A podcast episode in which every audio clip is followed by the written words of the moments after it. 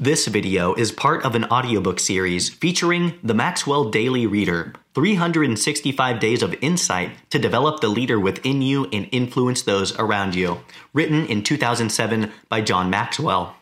For more audiobooks, please visit my YouTube channel, find me on Spotify, or visit my website for downloads. January 14th Leaders see within the larger context. Most people evaluate events in their lives according to how they will be personally affected. Leaders think within a broader context. They start by asking themselves, How will this impact my people? But then they also look at how something will impact those above and beside them.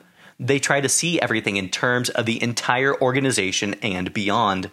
Effective leaders know the answers to the following questions How do I fit in my area or department? How do all the departments fit into the organization? Where does our organization fit into the market? How is our market related to other industries and the economy? And as industries in our economy become more global, many good leaders are thinking even more broadly. You don't have to become a global economist to learn to lead effectively from the middle of your organization. The point is that 360 degree leaders see their area as part of the larger process and understand how the pieces of the larger puzzle fit together.